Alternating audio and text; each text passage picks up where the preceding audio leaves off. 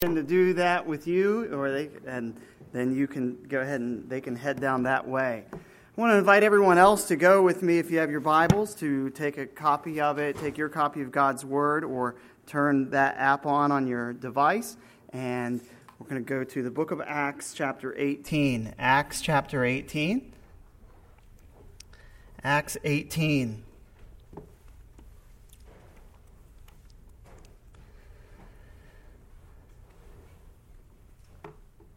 Acts 18. We're walking through the book of Acts. We got back into that this fall. We started it last fall, took a break for the summer. And we're in Paul's second missionary journey as we're going through the book of Acts together. And we're in chapter 18 when he is at goes first to the Macedonian city in Greece of Corinth.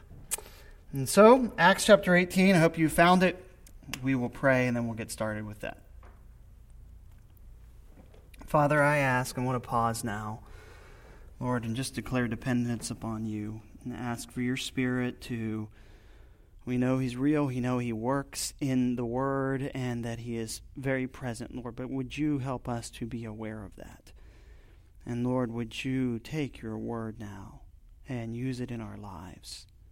Father, we need you and we trust you. In Jesus' name, amen. Acts chapter 18, I'll begin. We're going to look at verses 1 through 17 this morning.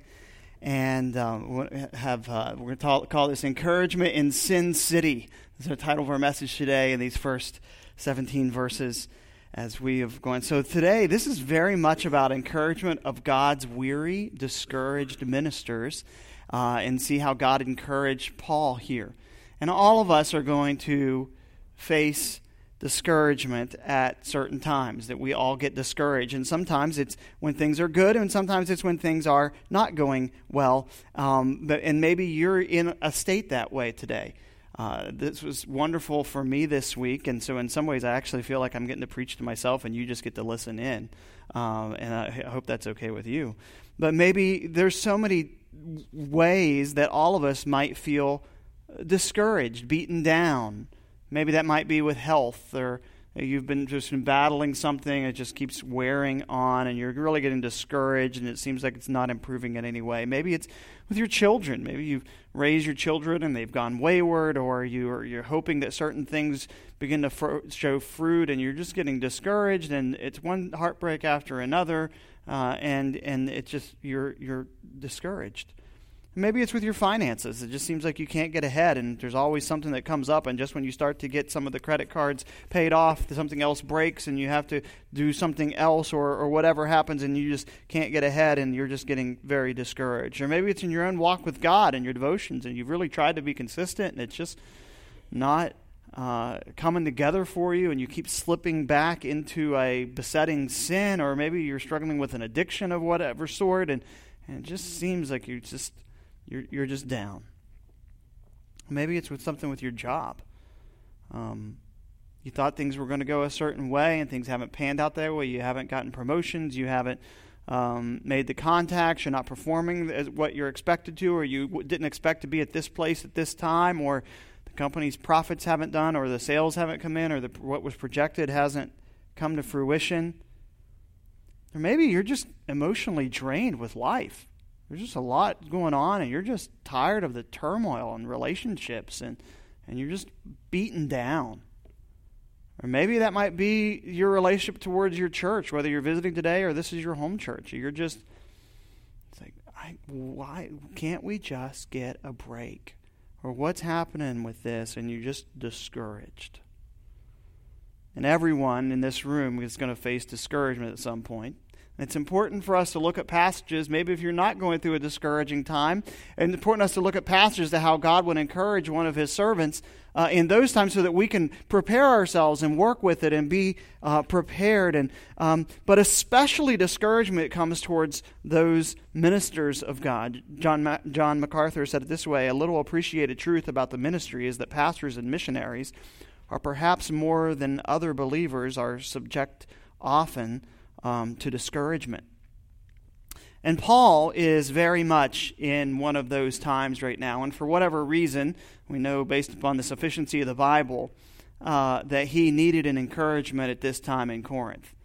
And we don't know the precise reason, because seem, seem, things seem to be going well. He actually has some uh, success and some converts. But, you know, he's been, he's been traveling and he's been to Salamis and Paphos and Antioch and then he's gone to Iconium and Lystra and Derbe and then this Macedonian call and he's in Athens and Philippi and Corinth and after Corinth he goes on to Ephesus and that's where he's going to be the longest and he's here at uh, Corinth about 18 months and he goes to Ephesus and he's there 3 years but you know he maybe maybe he hasn't had any downtime you know and uh, it's just been one thing after another or you know the, uh, it's psychologically i mean you can only rebound emotionally so much before you're just spent and all those things are there. And, and often in, in, in, ministry at Paul, he would, he would go to this place and he'd see success, but then he'd have persecution. He'd go to this place and he'd see success and then have persecution. And be ran out of town here and ran out. And we saw that when he goes to Thessalonica and then to Berea and then to Athens.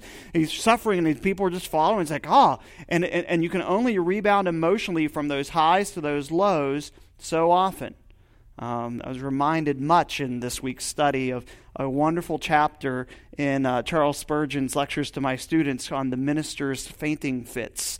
And um, of basically, of course, in the 1800s, uh, you didn't call it depression, you called it melancholy. And he, how he would talk about this, and that everyone's going to go through those. And people that have the high highs are going to have the low lows, and you can expect those things emotionally and things going on. And there's, so I just want to kind of share that as a recommendation book and bring that up because I benefited from that, reviewing that chapter this week as well. And so, um, it's somewhat the nature of ministry.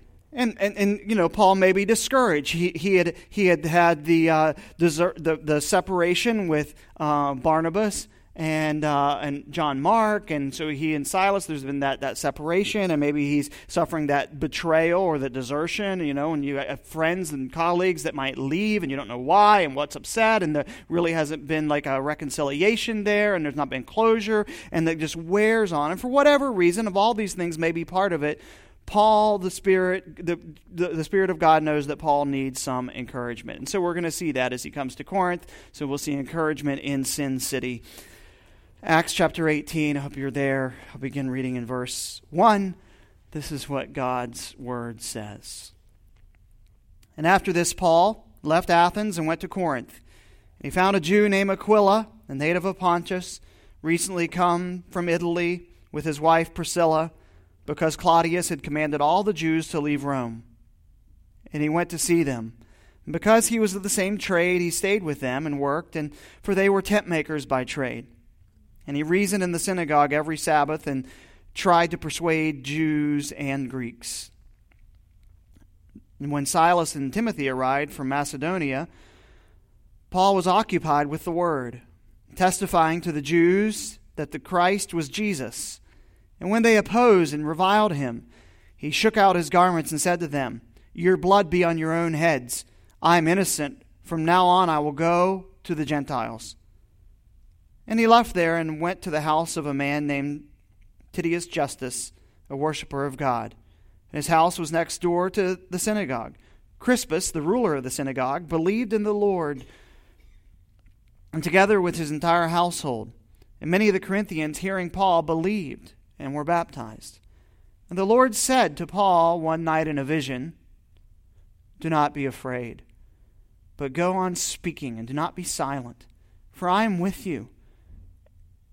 And no one will attack you to harm you, for I have many in this city who are my people.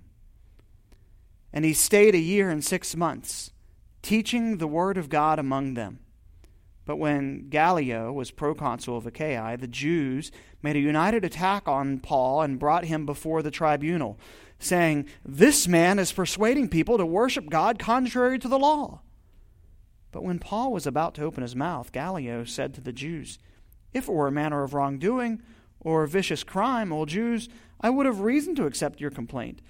But since this is a matter of questions about words and names of your own law, see to it yourselves I refuse to be judge of these things. And he drove them from the tribunal. They all seized Sosthenes, the ruler of the synagogue, and beat him in front of the tribunal. But Gallio paid no attention to this. This is God's word.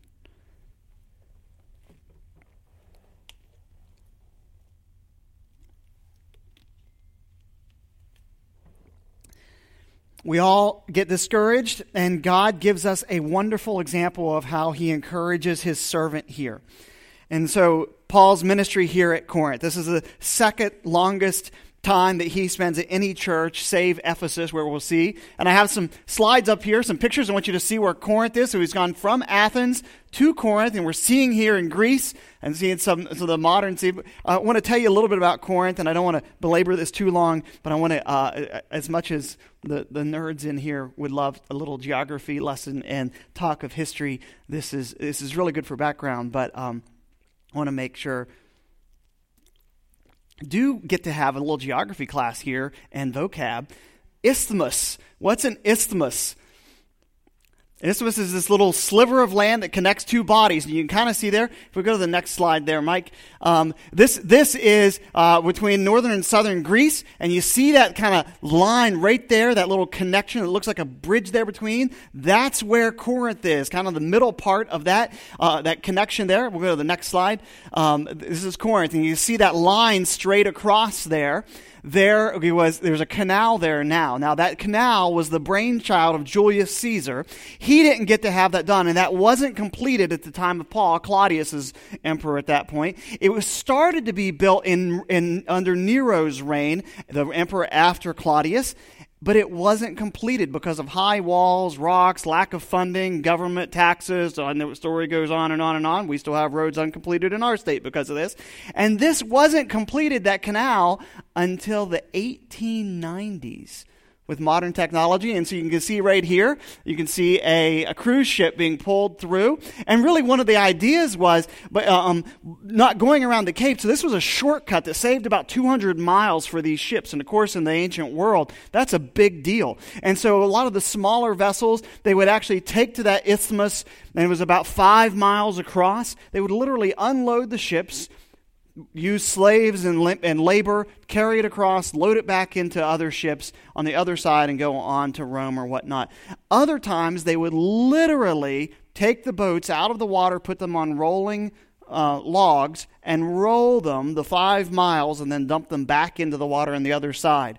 And so that's this. So, so you know, go to the next slide here.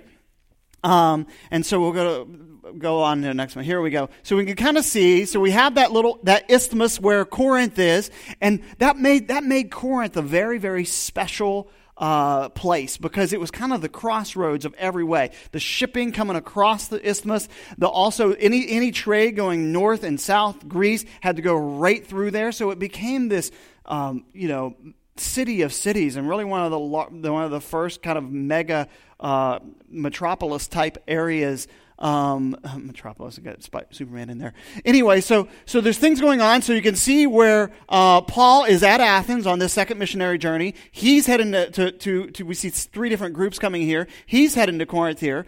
Um, Timothy and Silas are coming down through from Berea where we last saw them because remember he went to Athens without them. He was waiting on them. So they're coming through, and we know from other portions of Scripture that they're actually bringing with them some of the partnership, the gifts, the funds, the offerings from, uh, from churches like at Philippi that gave a gift through them, they brought. And then we have Aquila and Priscilla, or often we see Priscilla listed first, and that's probably because she was of a higher status than her husband socially and maybe even in their trade world, which was okay, right? Um, and, and, so we see that often listed, and they've come from Rome.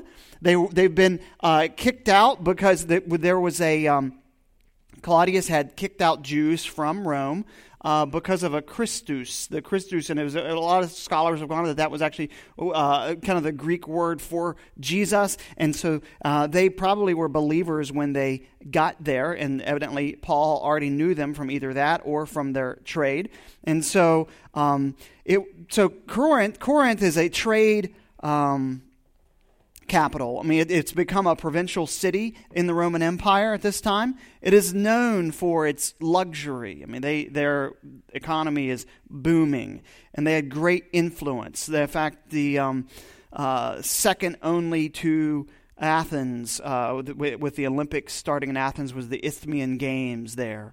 Um, Athens, if Athens was the intellectual capital of the ancient world, Corinth was the amusement and luxury capital of the ancient world. A great city. And it's interesting to see how the gospel and the servants of the gospel are able to adapt and minister in those various contexts. Paul's ministry at Mars Hill in Athens, his ministry here in, in Corinth. We see that from his other from the letter to Corinth. While he's there, he at least we know he wrote in these 18 months he wrote the letters back to the churches, the church at Thessalonica and possibly the church at Philippi as well. So we see some of those things going on. So if you were to describe Corinth, you would use probably two words pride and immorality. This great city that Paul is in. Now, he they're they're very proud. I mean, they had a lot to be proud of. I mean, they, they had huge wealth. There's a lot of commerce. Uh, uh, uh, Ephesus, if you were, if you were to take a tour, um, and you know uh, of ancient, I, I, haven't done this yet. One day, hopefully, um, the the ancient city that probably has the ruins and things that are excavated the most would be Ephesus, and second would be Corinth. You can still go, you can go there and see. You can actually go there online this afternoon and see a lot of pictures of ruins and things uh, of the ancient city, and you can see places where they had, um, you know, the the the um, porches and things where they'd have all the wares and so much uh, uh, trade and I mean kind of the pre uh, you know they think shopping malls everywhere the type of thing. I mean, all of these folks with these uh, different wares and and businesses. And so they had an, a booming economy.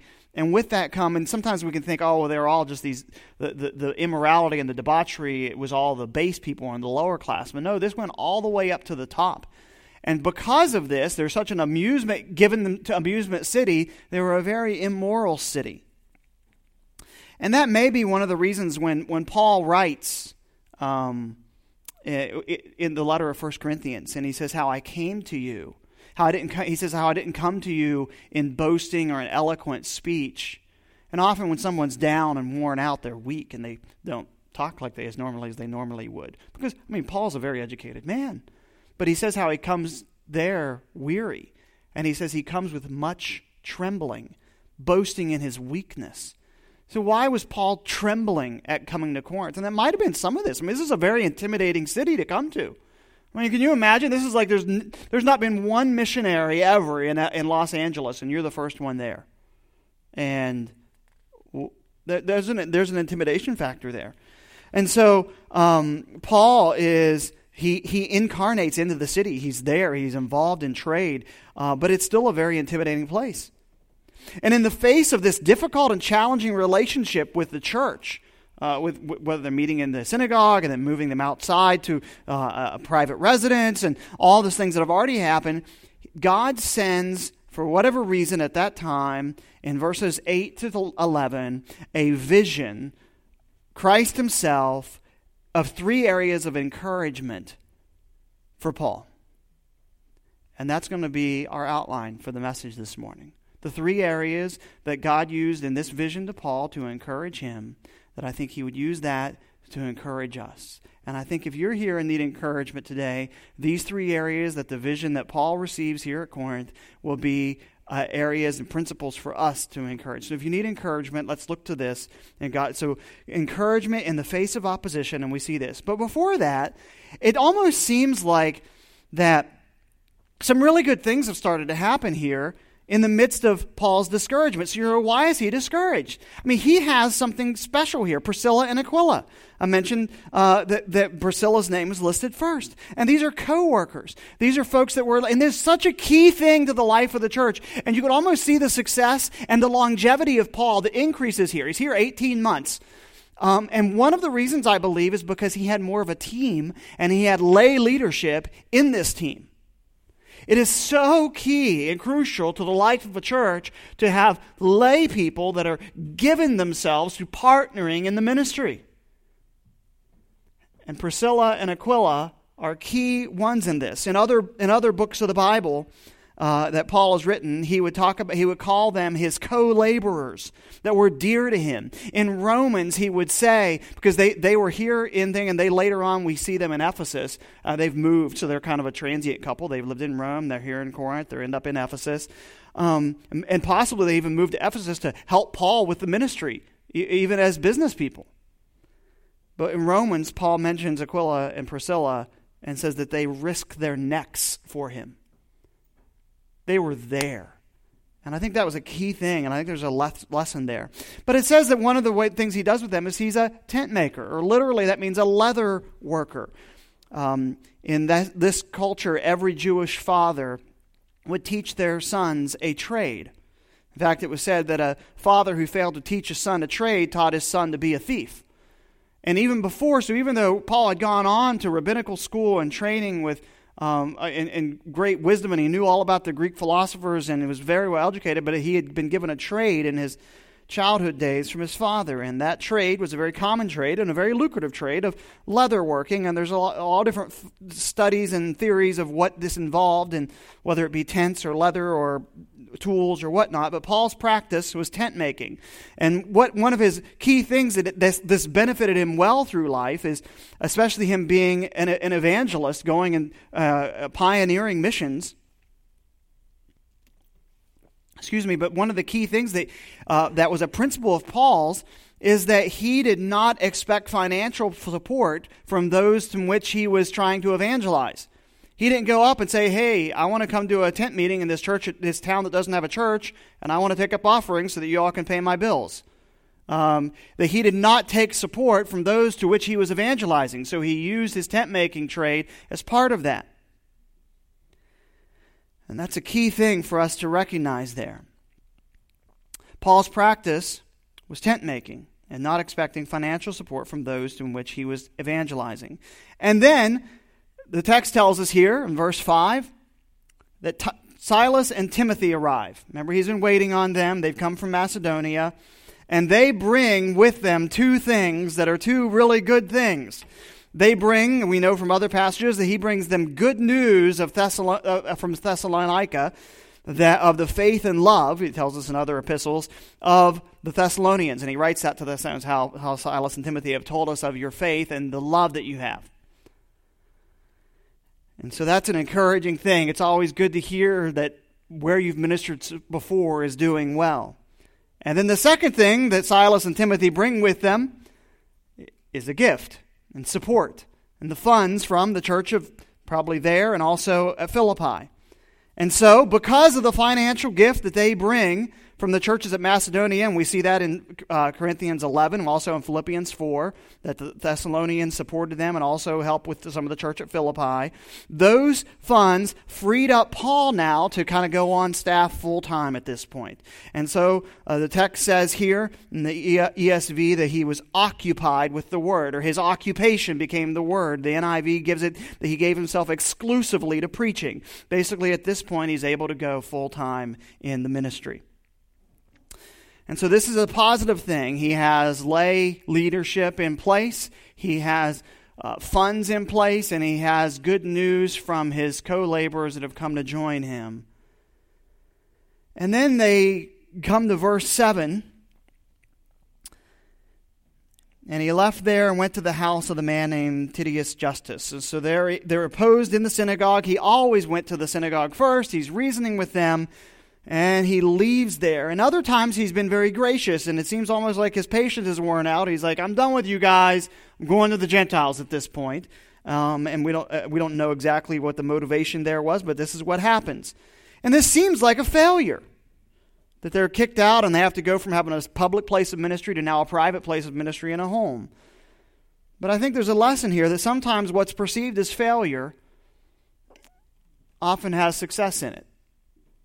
Sometimes the things that we might perceive as being a failure, there's great success in it.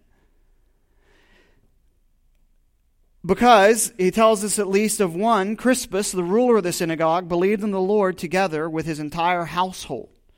Now, so the synagogue would have several elders, and one of those elders would be the ruler of the synagogue. And Crispus is that one. And he believes. Now, when you read the book of 1 Corinthians and Paul saying, hey, there's, there's division in the church at Corinth, uh, some of you are saying, I'm of Paul, I'm of Apollos.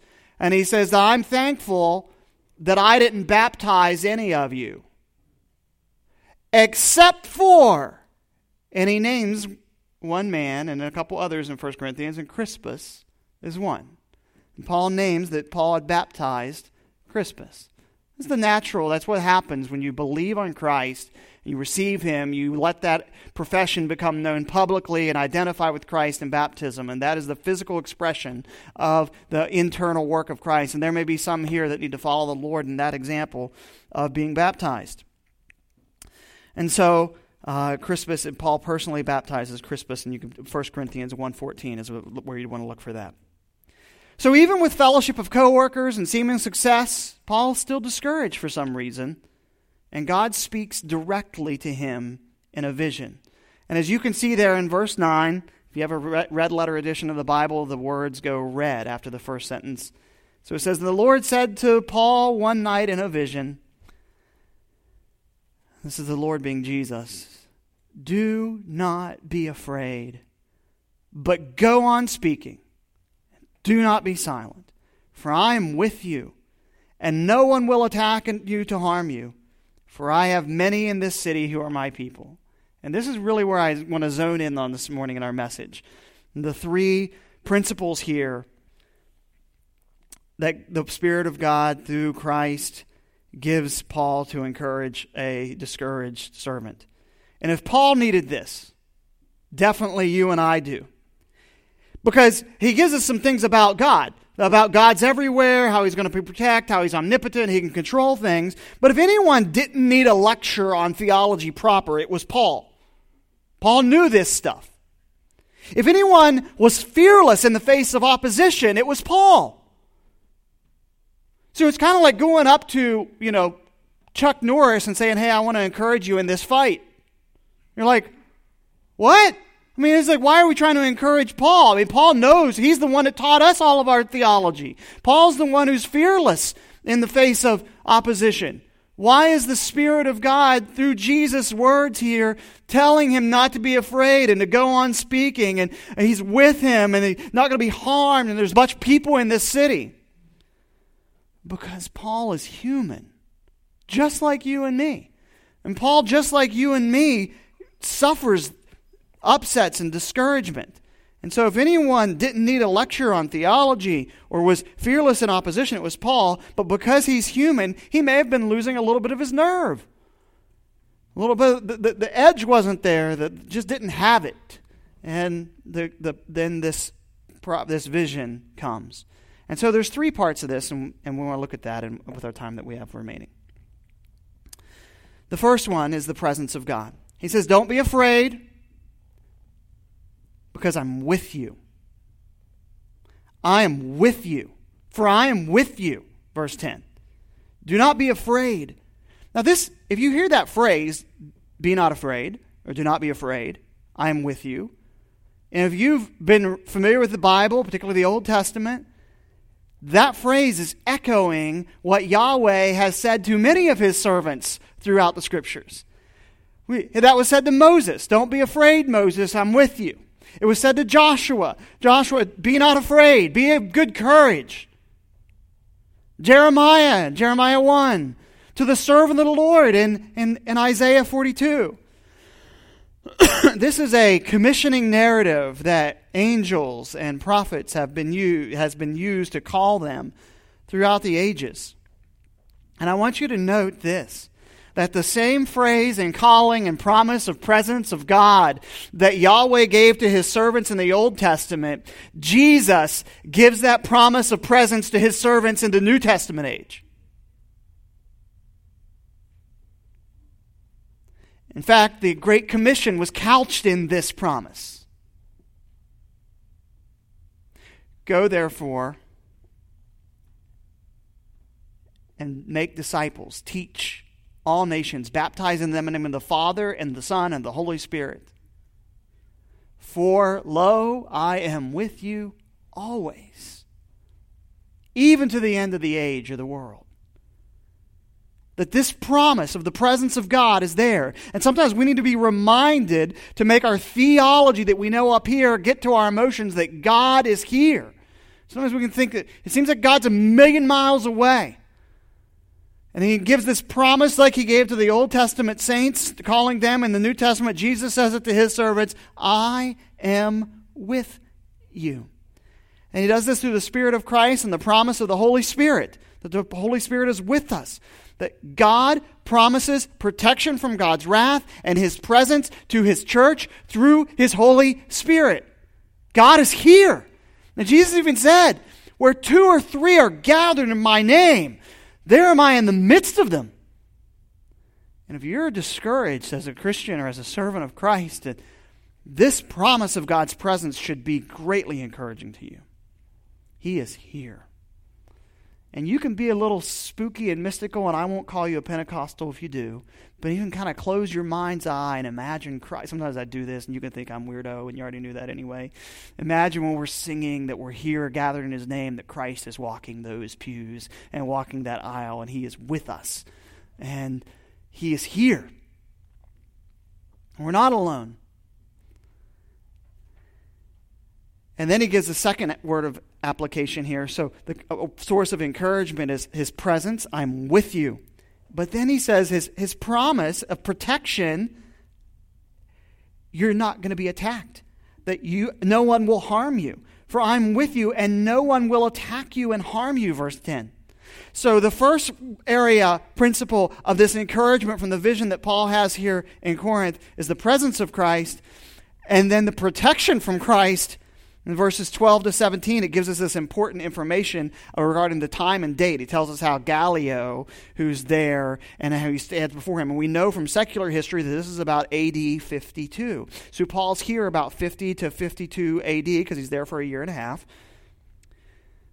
But this decision that Gallio, that we read earlier there, was he stands before the tribunal, is very important and has very important ramifications for the legal state of, of Christianity and it's declaring some him declaring that this is an internal battle between the Jews. This is an internal Jewish nature. This decision essentially gives liberty and freedom and governmental sanction to Christianity at this point.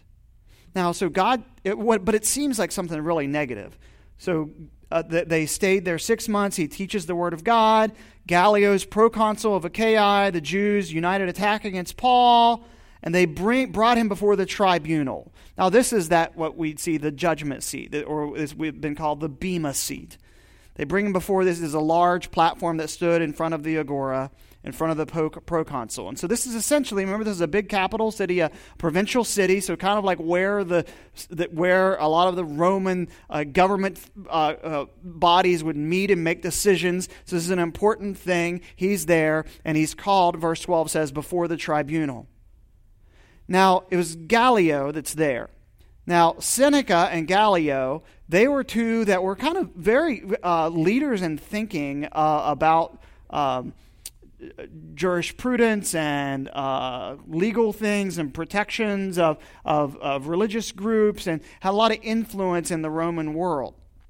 Uh, Seneca was actually a, a, childhood tutor of Nero. Nero eventually came to not believe. They actually held. They kind of were, were, were kind of what you would call statesmen. That they would, and so it was very, very stately and honorable of them to say, "Hey, we're going to recognize that this is an internal uh, Jewish matter here and not deal with Paul in this case, uh, knowing Paul was a Roman citizen and things like this. Um, that sentiment at this time was accepted, and later on, Nero would not accept that. In fact, it's very ironic that um, Gallio intervenes here at Corinth to save Paul's life, and later on, Nero kills both Gallio and Paul. The same hand that would order the executions of Paul, would, would order the execution of Gallio. That, that, that those things of political powers and what's going on in the church are connected here because God's sovereign over all of it.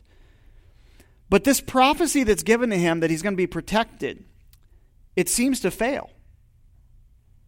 Oh, you're going to be protected. Oh, next day, summons before the Supreme Court. what? I thought we, you know, you're going to lose your tax exempt status here, Paul. You know, um, that, and you're like, I thought we are supposed to be protected here.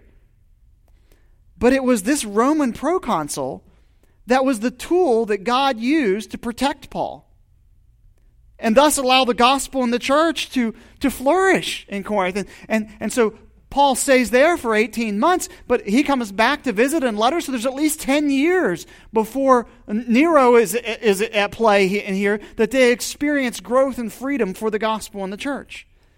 But so I think this is so awesome that Jesus promises here in verse 10 that, that no one's going to attack or harm you. There's this promise. And the means by which Jesus uses to fulfill that promise to Paul is the Roman proconsul. How cool is that? That God can use whatever He wants and whomever He wants to bring His purposes to pass. I mean, that's, that's just awesome. And the, the, the, song comes to mind, the children's song of He's got the whole world in His hands. He's got me and you, brother. He's got, he's got the politicians. He's got the Congress. He's got the Supreme Court. He's got the whole world in His hands. He, he is sovereign. We're looking on Wednesday nights of trusting God and his, his, how his, man will make plans. And there's so many of the Proverbs that talk about this. But, but it all, what God decrees comes to pass. I mean, He is, what He says happens. God is sovereign and He will protect you. And that there's a promise there that we can apply to believers today. God has a purpose for you. He has good works, Ephesians says, before prepared ahead of time for you to do. And until He's done with you, you're indestructible to God. It doesn't mean going to be crazy and start bungee jumping and doing a lot of extreme sports. I mean, if you like, if that's your thing, fine. But, but, but it doesn't mean to be reckless. But, but, but you don't need to be scared all the time. Because if you're in that situation, there's grace to help in that time of need, and there's, there's the time of that. So don't be so be encouraged. There's protection. So his levels of encouragement from the presence of Christ and the protection that Christ would give, Christ brings that protection through the Roman courts. But then the third line of level of encouragement, and this is where some of you are going to get upset with me, and, and that's okay. We can talk about it later, and I want to say this in love. But the third level that Paul uses to encourage his servant who is discouraged in ministry is the sovereignty of God in predestination or the providence of God in salvation. Because he says here, For I have many in this city who are mine, or I have many in this city. So God speaks directly to Paul, encouraging him to remain in Corinth despite his frustrations because apparently God has many people in this city to redeem. Now, here's the key this is an much people in this city is an unusual expression. And when we come to the Bible, we got to let the Bible speak. And we can't let our system or our background or our view or our logic impose on the Bible. This is the sole authority of faith and practice. The Bible gets to say it. And so it's easy for us to, well, logically, blah, blah, blah, blah, blah, blah. And, but no, you got to let the text speak, even the ones you don't like. Okay? And so if you have a system of thinking about God that you have to take certain passages of the Bible out, you might need to rethink your system. Okay? And I'm saying that on both sides of this deal. Okay? Um, that, that, that we buy our theology by the piece, not by the kit. Okay? That we want to take, let the text speak. And so Paul says he has much people. And what's interesting about this is this is an unusual expression because it calls these people Jesus people who are not yet believers.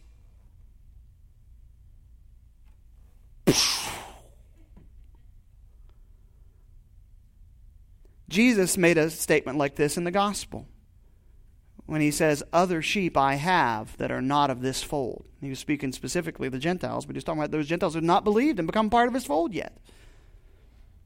So, whether you want to splice this as foreknowledge or predestination, the net result is that God's sovereignty and salvation produces confidence and encouragement towards his servants and bolsters them for evangelism.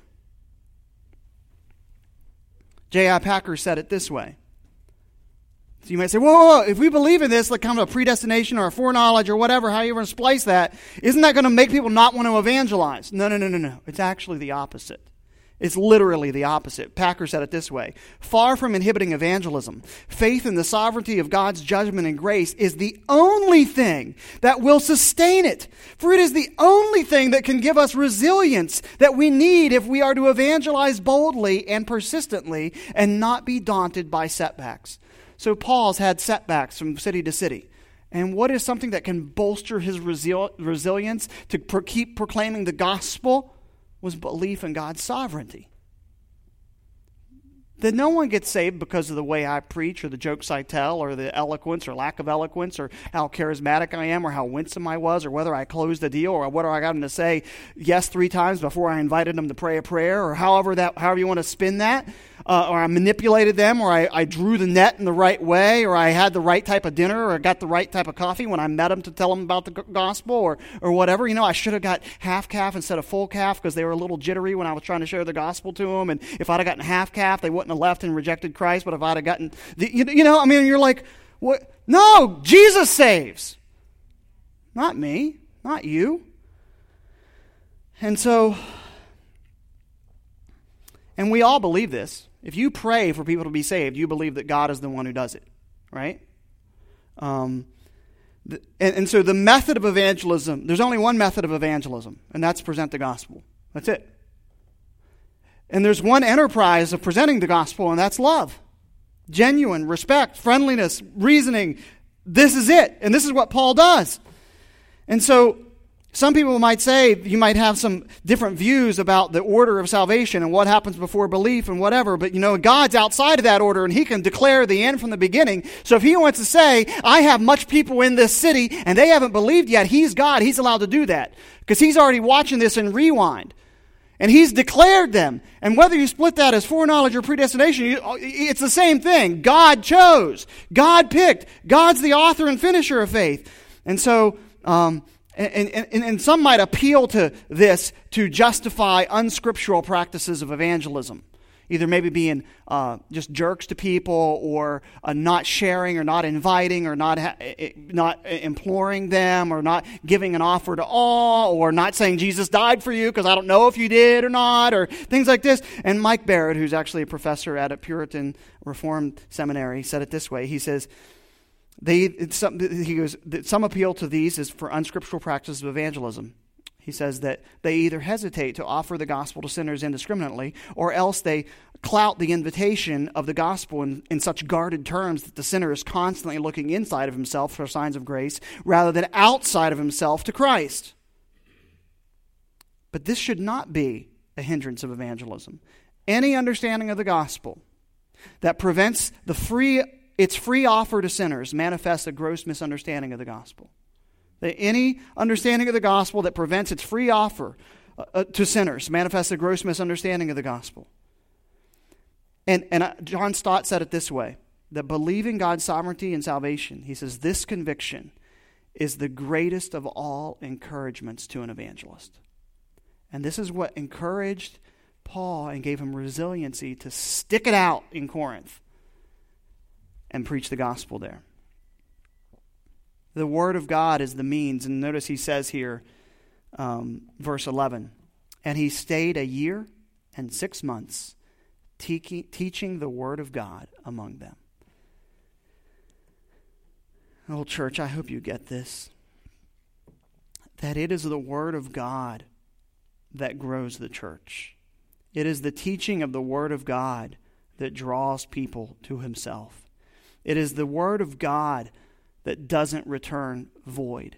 And as it says in Isaiah 55, it's, it, it's the seed that's watered and it springs forth. It is the word, and in Psalm 1 and Psalm 119, it's the word of God that gives life and joy. And sometimes we think, you know what'll bring life and joy to our church? And we come up with a million different ideas and a million different programs.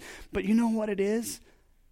It's the Word of God. And so, being a word centered ministry, getting centered in the Bible, this is what brings life and joy. And this is what Paul gives himself to. He's occupied with it. And so, I don't know if you're discouraged this morning or not. And you may be going through a time of discouragement, and you may be, you, you, you probably will at some point if you're not right now. And I hope that the way that Jesus encourages this discouraged servant in Paul will be an encouragement to you. What was that encouragement for Paul? The presence of Christ, that he's there, he's with us, that he's going to protect, that nothing's going to harm you, and then that he's predestined those the, so less than being a deterrent to evangelism, it's a motivator because there's like guaranteed results at some point. It's not all dependent upon me. That as we sung, that, that, that he's already said at the end of the book that before him there is a throng, a people from every kindred, tribe, and nation worshiping before the throne. Some of those nations and tribes we haven't gotten the gospel to yet. But he already said it's going to happen in Revelation. And we get to be part of that cause, church. We get to share it. I mean, we're on the winning side. You know, I mean, the, the game's done already. But the means that God uses is your prayers and your witnessing and your, I mean, I mean, the, and, and your efforts. So, so, so preach and evangelize and, and, and persuade and reason and talk and beg and plead and but know that God's already going to do it. And that's awesome that we get to be a part of that. And I hope the, the presence, protection, and the predestination that this servant of Christ that Christ gives to his servant to encourage him will be something that will encourage you as well. So let's pray together. Heads bowed, eyes closed.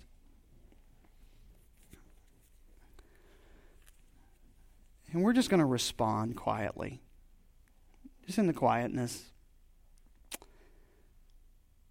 You may be here and you're not a believer.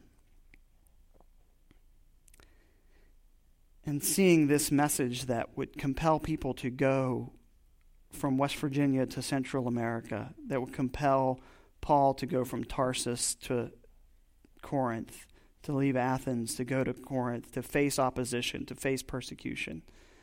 This message is the message of life in Christ. And you may need to believe this and come to Christ. And we would love to talk to you. So if you're here and you don't know Christ, uh, we just want to encourage you to, while we're in the quiet, if you just want to slip to the back or to the front, we'll, we'll love to have someone take a Bible and show you how you can know you know Christ as your Savior. You don't even have, you don't have to do that. You could maybe talk to us after the service or at any point. You just need to believe right now in your seat. To Christians, I don't know how you're discouraged today, whether family or finances or your job or your emotions or the church or whatever it is. But I, I hope that you would remember this encouragement from God's presence, protection, and predestination, that these would be things that would encourage you. And let's just spend some time responding to Him and receiving this word of encouragement today.